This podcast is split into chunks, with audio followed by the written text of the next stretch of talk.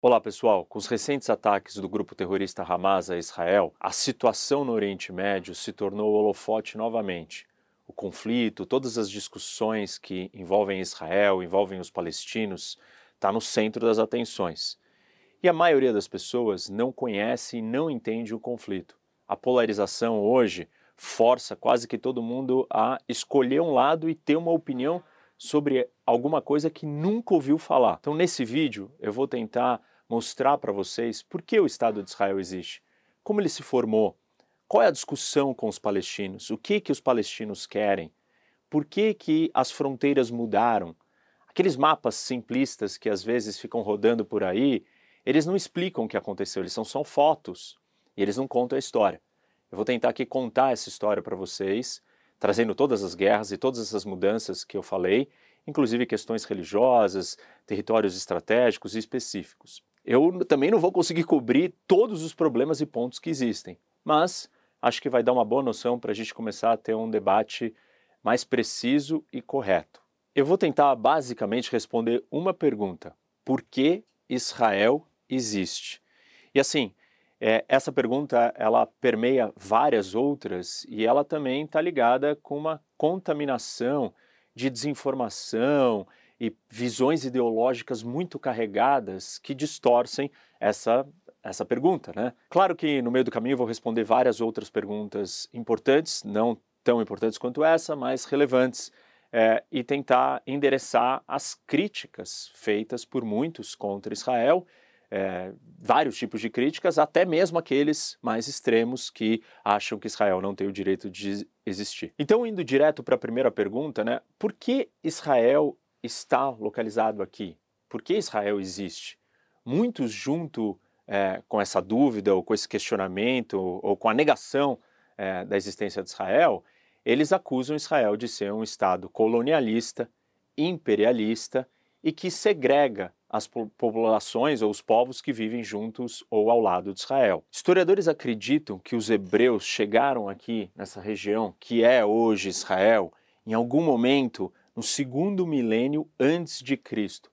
Primeiro sobre Josué, depois sobre Davi. Vários reinos independentes hebreus existiram nesse território. De acordo com Martin Gilbert, um dos grandes historiadores, por 1600 anos os judeus foram a população maior estabelecida nessa região. Depois da conquista dos babilônios, persas e gregos, o reino judeu ele foi revivido no ano de 168 a.C., um reino independente. Mas aí vieram os romanos no século seguinte e conquistaram novamente a terra. Os romanos reprimiram as revoltas judaicas do ano de 70 e 135 depois de Cristo e mudaram o nome da região que naquela época era chamada de Judéia, para Palestina, com o objetivo de consolidar e retirar os judeus da região, fazendo uma limpeza étnica. Desde o Império Romano, passando pelos cruzados até os domínios muçulmanos, todos tentaram expulsar os judeus desta região.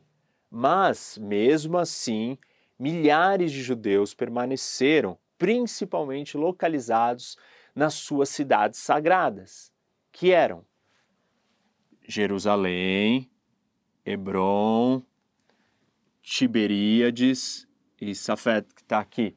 Agora, reparem aqui que é importante vocês entenderem o que está acontecendo. Onde que está Hebron? Dentro do que é hoje a Cisjordânia.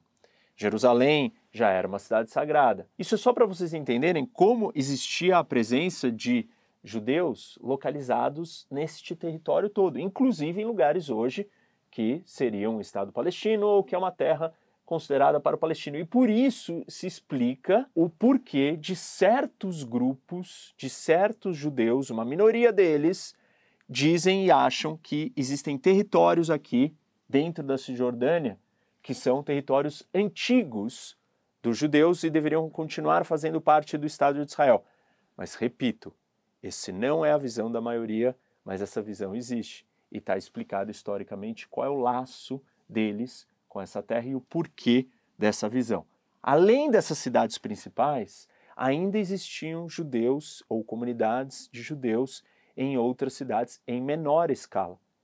Dentre elas, Gaza, Ashkelon, Rafá, Acre e Jericó. De novo, aqui dentro, aqui de novo, em Gaza. Isso explica parte do problema e da confusão. Contar uma, uma outra história de tribos judaicas que estavam localizadas na Península Arábica, mais precisamente na Arábia Saudita. Esses judeus, no século VII, eles foram expulsos, massacrados, com uma perseguição e um ataque do profeta Maomé. E aí o Maomé disse que os judeus não poderiam permanecer, não poderia existir outra religião naquela península, somente a religião islâmica. Esses judeus que fugiram da Arábia Saudita vieram e acabaram aqui, em Jericó. De novo, essa cidade que hoje, onde está localizada a Cisjordânia. Caminhando na história, né, avançando um pouco na história, nós temos as cruzadas e esses cruzados, que eram cristãos europeus, atacaram os judeus e os muçulmanos que estavam localizados na região e expulsaram eles dali. Muitos dos judeus acabaram na Europa, onde se estabeleceram e criaram comércios e começaram a construir uma vida na Europa.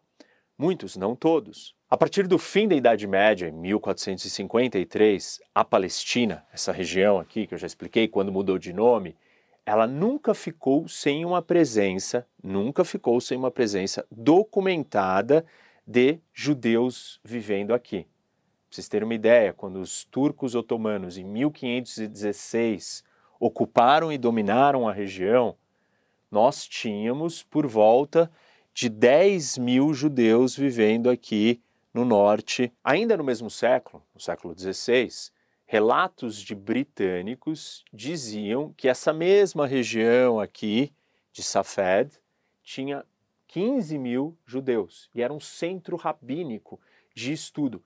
Mas não era a região, a cidade com a maior população judaica. Jerusalém e Hebron ainda tinham populações maiores. E, na verdade, Jerusalém, desde que se começou a formalizar, a ter uma contagem oficial no século XIX, sempre a maioria da população era judaica. Tem até um relato de um cônsul britânico que dizia que a população muçulmana de Jerusalém era um quarto só do total da cidade. Desse período de 1500 até 1800, é, foi governado, dominado pelos otomanos. E tivemos muitas perseguições aos judeus nesse período. Em 1830, tem um breve espaço de tempo onde os egípcios controlam toda a região. E aí, novas perseguições por muçulmanos contra os judeus acontecem. Inclusive, massacrando vários judeus por única e exclusivamente questões religiosas. Mais especificamente, em 1834, muitos massacres são feitos a casas de judeus em Hebron. Então, o que, eu mostrei para vocês até agora? É, esse, esse ciclo histórico de ocupação deste território que mudou de nome, foi chamado de Palestina, e os judeus localizados ali ao longo da história com os diferentes impérios que dominaram essa região. E é nesse período, por volta de 1880, que os judeus que estão espalhados pelo mundo, porque foram expulsos, com todas as histórias que eu mostrei para vocês até agora, começam a voltar. Isso não significa, repito de novo, que não existiam judeus ali já. Existiam aqueles que nunca foram embora, mas um número maior de judeus começa a voltar para a região da sua terra antiga. Isso é chamado da primeira aliá. Aliá é a onda de imigração de judeus de retorno para sua terra. Lembram que eu expliquei para vocês no começo que uma das acusações que se faz aos judeus, a Israel, que é um Estado imperialista, colonialista. E alguns já fazem essa, essa acusação desde o começo dessas primeiras chegadas, dessas primeiras ondas de imigração dos judeus, das primeiras aliás, dizendo que os judeus que chegaram eram colonos.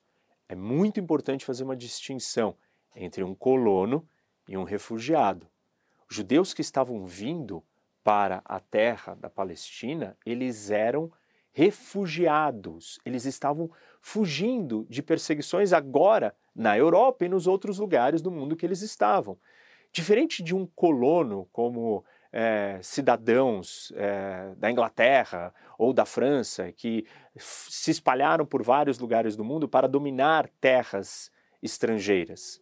Não é igual esta comparação, não faz sentido. Imagina os, uh, os ingleses que fugiram da Inglaterra para ir para os Estados Unidos contra as perseguições religiosas que eles estavam sofrendo na Inglaterra. Então, os judeus que estavam vindo para cá são equiparáveis a esses ingleses que estavam fugindo é, da Europa para esse novo lugar, essa nova terra. No caso dos judeus, não é tão nova assim, porque eu acabei de mostrar para vocês o laço histórico que eles tinham com a terra. Então, os judeus não eram colonos, eles não estavam a serviço de um projeto de colonização de um império, seja francês, espanhol, holandês, inglês. Eles eram um povo refugiado, fugindo de outras perseguições novamente de volta para o seu lugar de origem. Esses judeus que chegavam nessa terra, o que, que eles faziam? Como que eles adquiriam uma terra, uma propriedade? Eles compravam. De quem? De donos dessa terra que vendiam, muitas vezes a preços justos, outras a preços exorbitantes. Mas quem eram essas pessoas que estavam vendendo? Eram grandes proprietários de terra que tinham esse território, esse espaço para especular, para vender, esperando alguém aparecer querendo comprar. Eles não chegaram e ocuparam, expulsaram e retiraram alguém que estava aqui. Eles compraram a terra. Então, essa primeira aliá, ela começou em 1882 e foi até 1903. E ela, de muitas maneiras, não foi diferente da imigração de judeus que saíram do leste europeu e foram para a América, para os Estados Unidos principalmente. vocês terem uma ideia do tamanho comparativo entre essas ondas de migração que aconteceram do leste europeu para a América e do leste europeu para a região da Palestina, são 10 mil judeus, por volta de 10 mil judeus, que saíram do leste europeu e vieram para a região da Palestina, enquanto o número de judeus que saíram do leste europeu e foram para os Estados Unidos beirava um milhão. Os judeus que estavam vindo para cá, eles não tinham a expectativa, o sonho de ter um Estado deles. Eles só estavam em busca de paz, serem respeitados, ter um lugar, voltar para a terra sagrada, prometida, sonhada da história do seu povo. Eles não estavam imaginando que eles poderiam ter um Estado, esse não era o projeto, não era a ideia. Eles só queriam viver em paz dentro desse território, convivendo com quem tivesse vivendo ali. Apesar dos judeus que saíram do leste europeu e foram para os Estados Unidos e para cá, para a região da Palestina, é, serem muito parecidos, os objetivos ou os sonhos eram um pouco diferentes.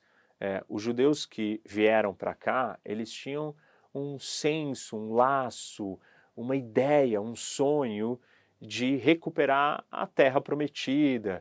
Tinha questões ideológicas, questões religiosas, quase que um sonho. E os que foram para os Estados Unidos estavam visando oportunidades econômicas, um mundo novo, era uma proposta diferente, ou tinham visões de mundo diferentes. Os judeus que chegaram nos Estados Unidos, eles constituíram suas comunidades com bairros de judeus, comércios, instituições comunitárias, é, mantiveram o Yiddish, que era um idioma deles, os filhos aprenderam inglês, experienciaram preconceitos né, e discriminações, como vários dos outros povos que ou imigrantes diferentes que chegaram nos Estados Unidos, mas numa escala melhor, menor e aos poucos foram sendo assimilados economicamente, politicamente e socialmente. Então eles foram se fundindo com a sociedade americana.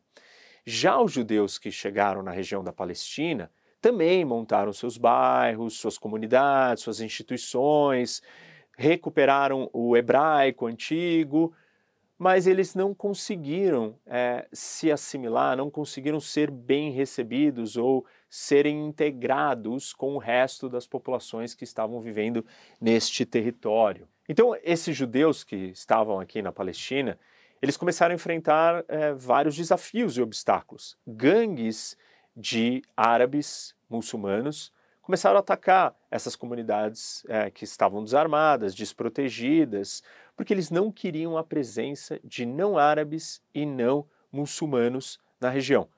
Isso era a visão de alguns dos árabes e muçulmanos. Outros viram com bons olhos a chegada dos novos imigrantes, falaram: oh, ótimo, é oportunidade de negócio, de emprego, enfim, é, não tinham problemas com os judeus. Mas alguns começaram, inclusive, a atacar e perseguir os judeus que estavam chegando. Bom, eu comentei com vocês que os judeus chegaram aqui e começaram a adquirir propriedades, mas esse ponto é muito importante a gente aprofundar para vocês entenderem exatamente o que aconteceu.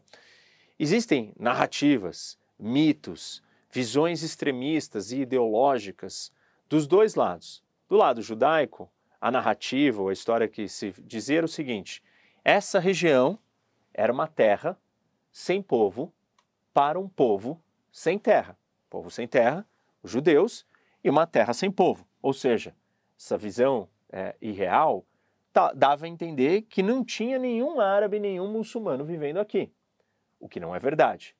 A outra visão extremista, é, ideológica, outra narrativa do lado de lá, ela diz o seguinte: era uma nação palestina constituída com somente palestinos ocupando tudo, e aí chegaram os sionistas, os judeus, que tinham uma aspiração para a criação de um Estado, de uma nação judaica, e expulsaram todos os árabes, os palestinos, para então se estabelecer no local. Nenhuma das duas é a realidade. A realidade é, existiam sim palestinos aqui, não no lugar, em todos os lugares, e chegaram judeus e compraram terras em certos lugares aqui. Talvez vocês estejam se perguntando, mas quantas pessoas exatamente moravam aqui? Não tem como a gente reconstituir os números precisos de um censo naquela época. 1880, é, 1882 é o começo da primeira aliá, da primeira onda de imigração. Qualquer construção desses dados do lado palestino ou do lado israelense, ela vai ter distorções políticas hoje em dia. O que nós temos são análises é, aproximadas que dizem o seguinte: por volta de 500 mil pessoas viviam na região inteira conhecida como Palestina, que hoje a gente pode classificar como Gaza, o que é o Estado de Israel e a Cisjordânia. Hoje, nesse espaço inteiro aqui, são 10 milhões de pessoas vivendo. Então, pra vocês entenderem a comparação aqui. Eu falei então até agora para vocês um pouco da história do povo judeu e da primeira aliá.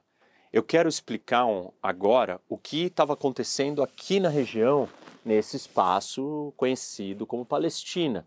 Qual era a organização política, geográfica, como que estava dividido esse território, quem comandava, quais eram ah, os impérios ou as estruturas de poder e demarcavam esse lugar. Como entidade geográfica, essa região aqui, conhecida como Palestina, né, que hoje engloba os territórios palestinos e o Estado de Israel, ela não era muito bem definida. Ela não era uma entidade política autônoma, independente, formalizada. Era um território vago, assim, você não conseguia estabelecer muito bem onde que estava isso daqui. E quem governava e dominava esse espaço era o Império Otomano. Desde 1516 até 1918, o Império Otomano ocupou e controlou isso daqui. Esse espaço aqui ele era dividido e organizado em unidades administrativas maiores que eram chamados vilayets. Dentro dos vilayets, nós tínhamos distritos que eram os sanjaks. A região da Palestina estava sob a administração do vilayet da Síria, que era governado a partir de Damascus, que era a capital da Síria, por um pacha, um governador. Então, a Palestina era conhecida como o sul da Síria, porque ela estava dentro desse território da administração do que era a Síria dentro do Império Otomano. Deixa eu explicar para vocês o que, que aconteceu. Essa parte em verde aqui do mapa é o Império Otomano. Na verdade, tudo isso daqui é Império Otomano, tá? Mas essa região aqui é a região que nos interessa. Os egípcios, eles se rebelaram, eles também eram parte do Império Otomano, e eles se revoltaram eh, contra os otomanos e conseguiram conquistar um pedaço aqui do sul da Síria, desse vilaete que eu mostrei para vocês. E aí os otomanos reorganizaram o império em outras divisões. Eles pegaram uma parte da Palestina e colocaram no vilaete de Beirute, que seria onde está o Líbano, e o norte da Palestina, incluindo o que seria também hoje a cidade de Tel Aviv.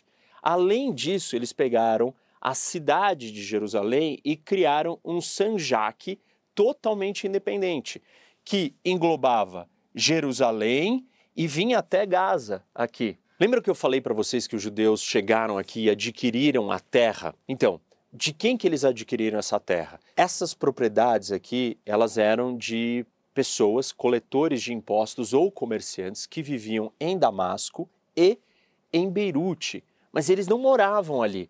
Eram terras ou propriedades ausentes, eles não estavam ali. Eles tinham essa terra e os judeus acabaram adquirindo essas propriedades dessas pessoas nesses lugares que não tinha ninguém vivendo. Bom, eu expliquei já aqui para vocês agora, do ponto de vista geográfico, né, administrativo, político, como que essa terra estava organizada. Nós temos que olhar do ponto de vista étnico, ou seja, quais eram os povos que estavam ali. Existia uma diversidade étnica muito grande. Primeiro, os gregos que estavam ocupados pelos otomanos muçulmanos, muitos deles fugiram do seu país e vieram para a Palestina. Claro que aqui também era é, dominado pelos otomanos, mas isso daqui eram é, regiões administrativas que tinham mais liberdade do que o que aconteceu com a Grécia, que virou realmente Império Otomano. Então, os gregos vieram para cá. Pra vocês terem uma ideia, no meio do século XVIII, a famosa cidade bíblica de Jaffa, é, de onde Jonas partiu para sua jornada fatídica, ela já tinha uma mistura muito grande. Você podia encontrar gregos, armênios, turcos, árabes e outros. Ou seja, é, existia uma multietnia, uma diversidade muito grande de povos vivendo aqui na Palestina. E essa diversidade ela continua no tempo. Se a gente avançar um pouco mais para o século XIX, é, historiadores cristãos descrevem que as aldeias né, aqui da Palestina elas tinham uma diversidade muito grande. Você podia encontrar numa aldeia bósnios, circasianos, drusos e egípcios. A Enciclopédia Britânica, da edição de 1911, ela descrevia essa região com grupos etnológicos muito diversos que se falavam nada mais, nada menos do que 50 diferentes idiomas. Portanto, dada essa diversidade imensa, não fica claro e não é óbvio e não é absoluto o discurso de que os palestinos eram o único povo que compôs e que tinha organizado é, esse território com a sua população. Então não dá para dizer que eram só palestinos e que estava, que essa era uma terra deles. Esse lugar aqui era sagrado, era importante, tinha uma história muito antiga e gente do mundo inteiro tinha ligação com isso e sempre teve. E, enfim, uma série de exemplos aí que eu dei para vocês históricos de comprovações que mostram a diversidade étnica dessa região. Na verdade, nós temos relatos históricos que vão até mais longe do que isso. Alguns historiadores, demógrafos e viajantes que iam para o local diziam que a população palestina, um pouco antes da primeira aliá, em 1880, que eu comentei com vocês, estava é, diminuindo. O número de árabes palestinos, né, os árabes que viviam nessa região, é, não, eles estavam saindo dali, não estava concentrado aqui, se tinha alguns lugares pouco povoados. Esse é o relato de alguns historiadores e demógrafos e até viajantes locais, usando exatamente essas palavras. E aqui, é, novamente, é importante a gente entender que o mito de que esta terra tinha um povo constante, estável, organizado, demarcado por árabes palestinos, é, e aí os sionistas, os judeus, né, com seu projeto nacionalista, chegaram e retiraram eles dali, não confere com os dados históricos. não dos sionistas, não dos judeus, mas da, os dados colocados pelas autoridades locais ou por outros historiadores, que este lugar não estava delimitado e claramente ocupado por uma única nação, por um único povo. Nação, né? Uma comunidade de um povo unido com a mesma história, assim por diante. Isso não significa, gente, dizer que não tinha nenhum palestino. Ao contrário, tinham vários palestinos, tinham muitos palestinos, mas não organizados, controlando absolutamente e totalmente o território. Então, é assim, a, a, narrativa, né, que eu já comentei com vocês, de que só tinha um povo e chegou o outro e expulsou, ela não é verdade. Ou a outra narrativa que vai dizer também, o que eu já comentei, que não tinha ninguém, não tinha nenhum povo ali e chegou e aí eles ocuparam o vazio. Também não é verdade a história é muito mais complicada, muito mais cheia de detalhes, muitos outros povos habitando ali e até uma fragmentação do povo de etnia árabe que vivia naquela região, conhecido como palestinos. Mas então, como eu falei para vocês, os judeus sempre estiveram aqui. Eles não estavam no volume, na quantidade que a partir de, da primeira aliá começaram a ter essa presença, mas sempre houve presença de judeus vivendo na terra, nessa terra, nessa região da Palestina, terra sagrada, terra prometida e vários nomes que eu vou citar aqui, tô, vou, vocês vão ouvir ao longo do vídeo. Então vamos agora para a segunda aliá, a segunda onda de migração dos judeus para essa região. E aí ela acontece de 1904 a 1914. O historiador Benny Morris, ele descreve que o pogrom que acontece na Rússia, Pogrom são perseguições étnicas e religiosas que acontecem na Rússia contra os judeus de 1903 a 1906 são um dos grandes impulsionadores para que eles venham para a segunda aliá. Uma das diferenças dessa segunda onda, né, dessa segunda aliá, é que você tinha trabalhadores que começaram a se organizar. Então, por exemplo, sindicatos e também começaram a construir uma imprensa em hebraico e organizações pequenas de autodefesa para se proteger dos ataques e perseguições dos árabes, como tinha acontecido dos primeiros refugiados que eu comentei com vocês. Então tá, segunda aliá 1904 a 14, caminhando na história, 1917, e aqui nós estamos chegando no final da Primeira Guerra, e os ingleses estão em guerra contra o Império Otomano. Neste momento, o secretário britânico para assuntos estrangeiros, Arthur Balfour, ele entrega uma carta para o líder da comunidade judaica no Reino Unido, né, na Inglaterra, dizendo que a Grã-Bretanha era a favor da criação de um lar nacional para os judeus na região da Palestina. Algumas coisas importantes aqui. Isso se os ingleses ganhassem a guerra dos otomanos, porque quem controlava a região eram os otomanos. E importante lembrar, novamente, muito antes da declaração já existia uma presença de judeus vivendo ali na região. Então, antes disso, em 1917, a população judaica já era de 80 a 90 mil judeus vivendo nas suas comunidades. Nos kibbutzins, por exemplo, ou em outras organizações, outras vilas, outras estruturas sociais dentro dessa região. Os ingleses acabam ganhando a guerra e o território ele vai ser dividido com os franceses. Os franceses vão ficar com a Síria, por exemplo, os ingleses vão ficar com o resto de outras partes ali dessa região, inclusive onde está a Palestina. Mas essa declaração, a declaração Balfour, ela não resolveu o problema, porque ela não estabeleceu esse lar nacional para os judeus na região. E aliás, aqui só para vocês perceberem, né? Esse daqui é a parte do mandato britânico. E aqui você tem o mandato francês. Aqui um pedaço do mandato britânico também, onde está o Iraque. E como não foi criado né, o lar nacional judaico, isso daqui permaneceu do jeito que era, indefinido, com esses vários povos, com os árabes, é, com os judeus que estavam morando ali, com os outros essa diversidade, essa confusão ou desorganização, ela continua assim até o final da Segunda Guerra Mundial. Avançando na história, então, chegamos ao fim da Segunda Guerra Mundial. E aí o mundo descobre o que foi o Holocausto, é, o tamanho do genocídio, é, a forma, o escopo, como tudo aconteceu.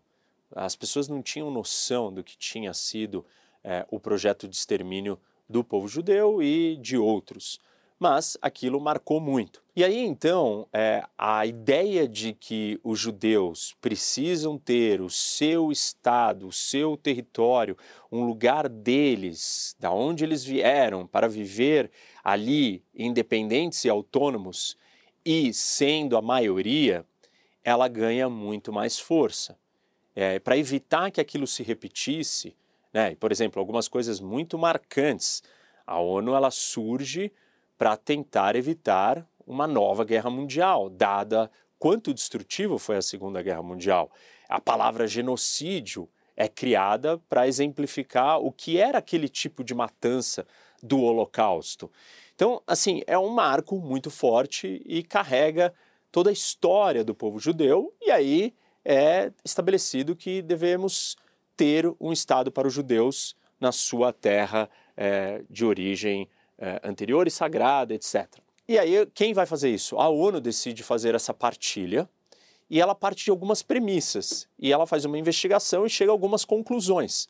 A primeira delas é que ambos reivindicam, ambos os povos, os judeus e os palestinos, né, ou os árabes, eles reivindicam que eles têm uma história com a terra, que é, existiram erros, tem direitos, tem justiça.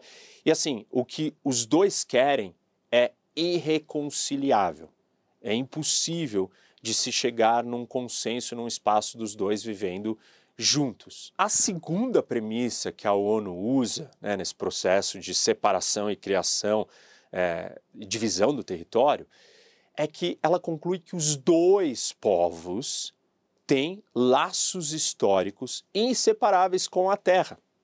Então, assim, não tem como não dar um espaço pra, para os dois povos. A terceira premissa é que os movimentos nacionalistas, ou seja, o desejo desses povos em terem o seu país, é tão forte, tão intenso, e eles têm posições irreconciliáveis, que é inviável deles viverem juntos. E aí tem um censo, uma contagem das populações. Eram 650 mil judeus estamos falando de 1947, e 1,2 milhão de árabes palestinos. Existiam árabes em outros lugares, né? os países vizinhos, enfim, os territórios ao lado eram de árabes também, mas os árabes que estavam ali naquele espaço demarcado da Palestina, essa era a população. A quarta premissa é que a conclusão e a solução para essas realidades que precisa ser feita uma partição uma divisão do território e que a ONU vai debruçar sobre isso junto com a comunidade internacional para que se crie dois estados, dois territórios. Essa daqui é a proposta do mapa que vai criar e dividir os dois territórios. Esse é, o, é a proposta do mapa da partilha. Aqui em azul é o estado judeu. Então percebam, o deserto de Negev, né? Aqui ele vai quase que inteiro. A faixa de Gaza, que está aqui, ela é um pouco maior, ela ocupa esse espaço aqui. E nós temos também a Cisjordânia, mais ou menos como ela é hoje. Tem diferenças com os assentamentos na história, vou falar disso mais na frente. Aqui em cima tem um outro pedaço do Estado palestino e aqui é o Estado judaico. Agora, reparem, Jerusalém se torna, de acordo com a partilha, uma cidade internacional que não é nem palestina e nem dos judeus, e nem dos cristãos. É, ela é, uma, ela é uma, uma coisa à parte, é como se fosse um distrito federal do mundo. É uma capital autônoma independente. Agora, detalhes interessantes aqui. Vejam como os territórios, eles não são contíguos. Aqui nesse pedaço, Gaza junta com a Cisjordânia e o sul do que vai ser Israel junta com a parte da costa do Mediterrâneo. E a mesma coisa vai acontecer aqui é, mais ao norte, né, para dentro de Haifa, junto com esse outro pedaço, do mesmo jeito que para cima é, de Jenin, com essa região do norte. A ONU chega a uma conclusão, né? Não tem saída, é, assim, as demandas são irreconciliáveis, a gente precisa de dois estados. Isso daqui, alguns vão dizer né, que o Estado de Israel é um produto, uma consequência, tanto de colonialismo ou imperialismo, trazendo os britânicos para a história.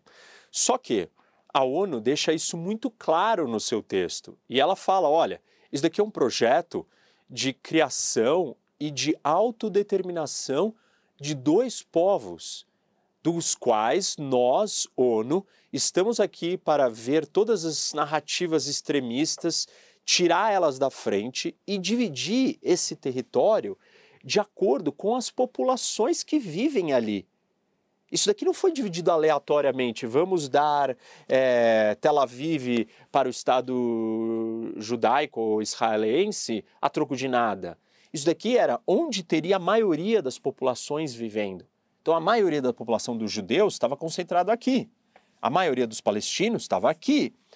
E Jerusalém é um caso à parte.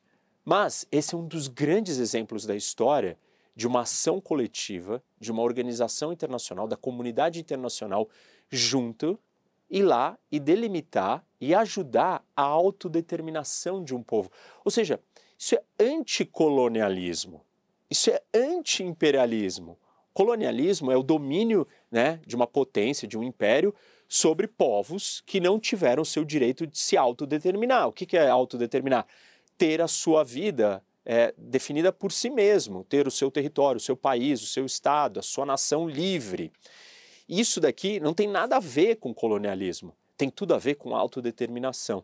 E a ONU deixa isso muito claro. Deixa eu entrar mais a fundo na questão demográfica, né? como estavam distribuídas as populações de judeus e árabes nessa região nesse momento. E assim, dependendo da agenda de quem está falando sobre esse assunto, as pessoas vão tentar usar é, números diferentes. Uma coisa que acontece para aqueles que querem é, deslegitimar a, a, como foi distribuído né, a criação desses territórios do lado árabe, é, por exemplo, incluir a população de árabes que estava na Jordânia, na conta. Eu falar assim, não, não eram 1,2 milhão de palestinos, eram muito mais.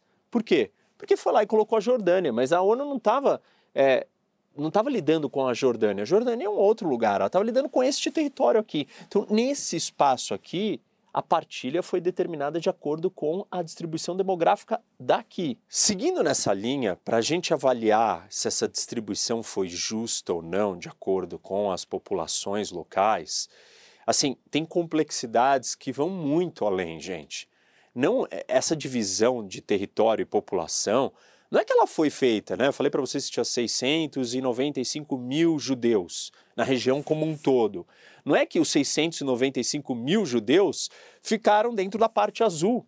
Não tinha como fazer isso, porque tinha judeus vivendo dentro da parte amarela e vice-versa. Para vocês terem uma ideia, do espaço em azul, que seria o Estado de Israel, eram 538 mil judeus.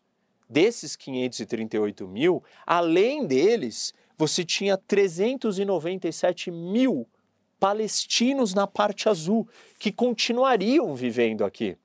Você tinha 100 mil judeus em Jerusalém. E Jerusalém não estava conectada com o Estado de Israel, porque ela está dentro do que? Da Cisjordânia. Apesar de ser um território autônomo e independente da ONU, né, uma cidade internacional, mas você tinha 100 mil judeus vivendo aqui é, em Jerusalém Ocidental. E eles não tinham contato com o Estado de Israel. Então, assim, dizer, é, não dá para estabelecer um critério absoluto de ser justo ou não ser justo, não vai dar para separar todas as pessoas, tirar só tem judeu na parte azul e só tem é, palestino na parte amarela. Não teve como fazer isso e não foi isso que aconteceu. Vamos analisar a distribuição de terras. Quanto que ficou para o Estado de Israel, ficaria para o Estado de Israel, quanto ficaria para o Estado palestino. Se você considerar esta parte aqui, que é o deserto de Negev, que era um lugar inabitável, não tinha nada para ser feito ali, um lugar é, inóspito, ruim.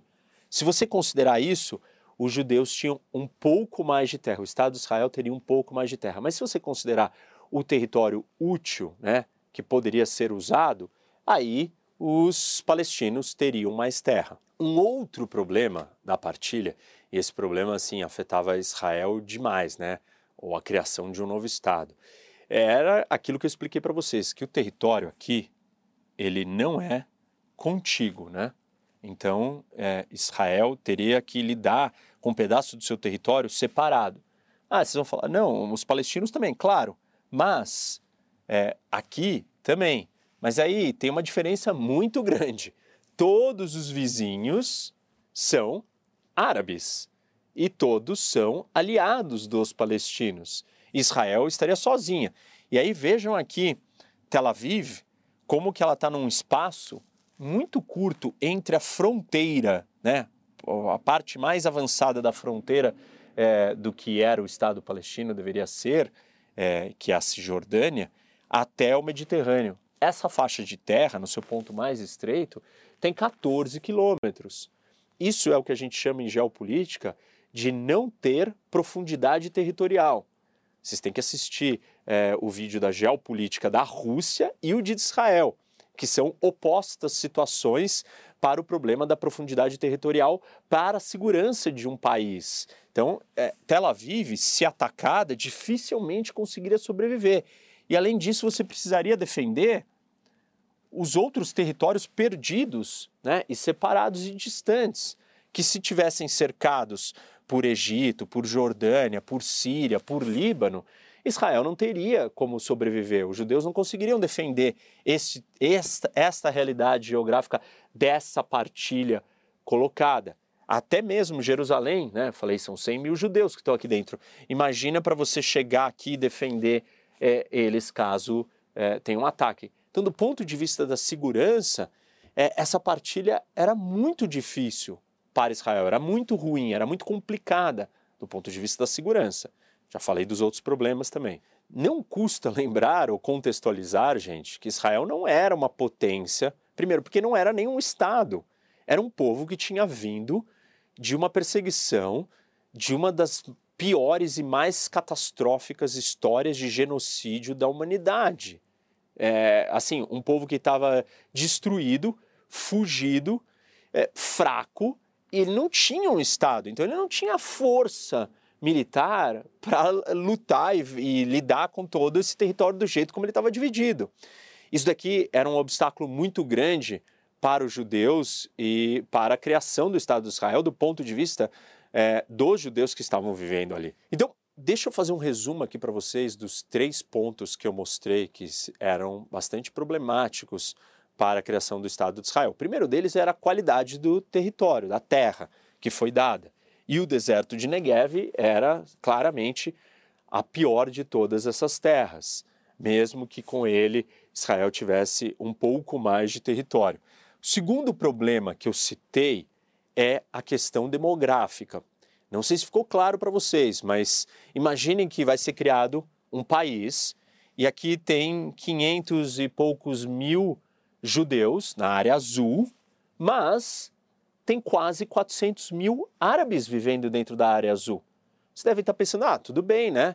Não, não é tudo bem, porque claramente é, eram povos que não podiam estar juntos, não se davam. Existia um receio, um medo de um confronto. Então, se você tem quase o mesmo número de árabes vivendo dentro da Terra Azul, é, isso é instável do ponto de vista da sobrevivência desse novo país que seria criado.